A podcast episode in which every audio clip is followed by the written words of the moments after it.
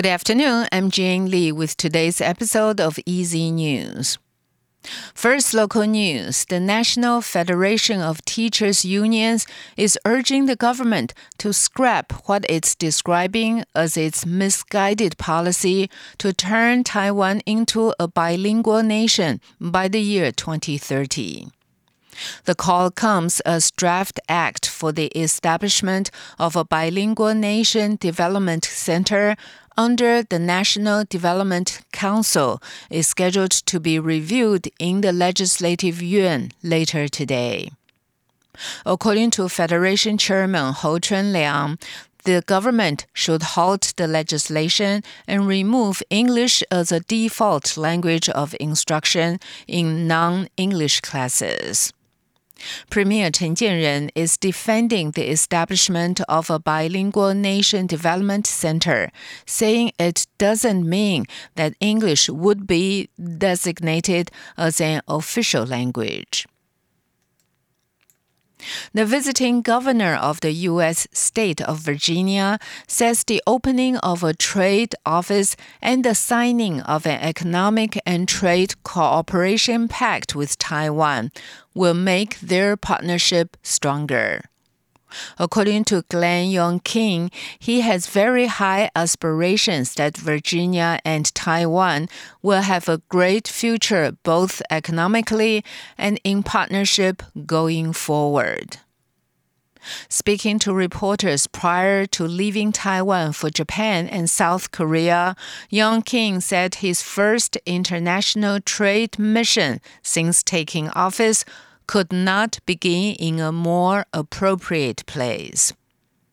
Youngkin went on to say that the aim of his trip to the three Asian destinations is to strengthen cooperation with trusted partners in critical supply chains in key industries to ensure a collective future.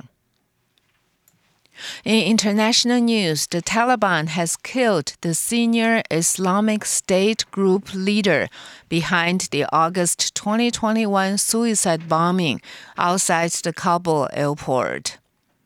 That attack left 13 U.S. service members and about 170 Afghans dead. The Islamic State group leader's identity has not yet been released but he was killed in southern Afghanistan as the Taliban conducted a series of operations against the Islamic State group.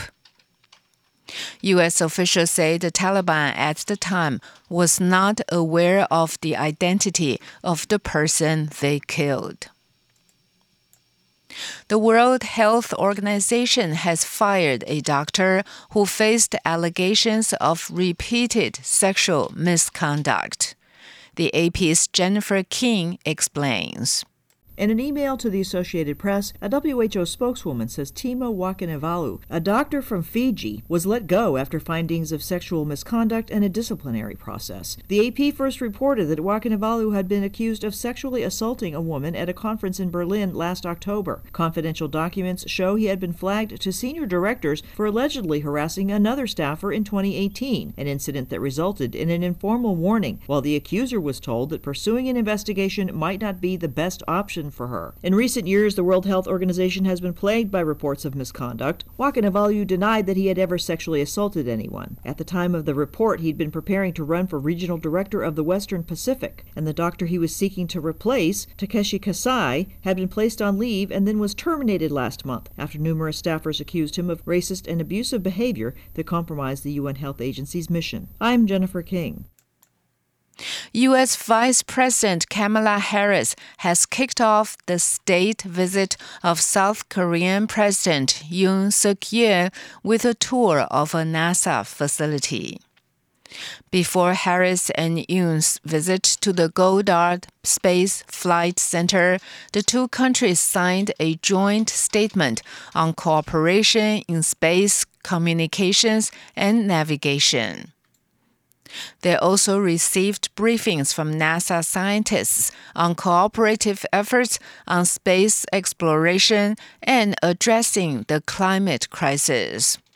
Yoon's visit comes as the Biden administration is looking to deepen ties with South Korea in an increasingly complicated Indo Pacific.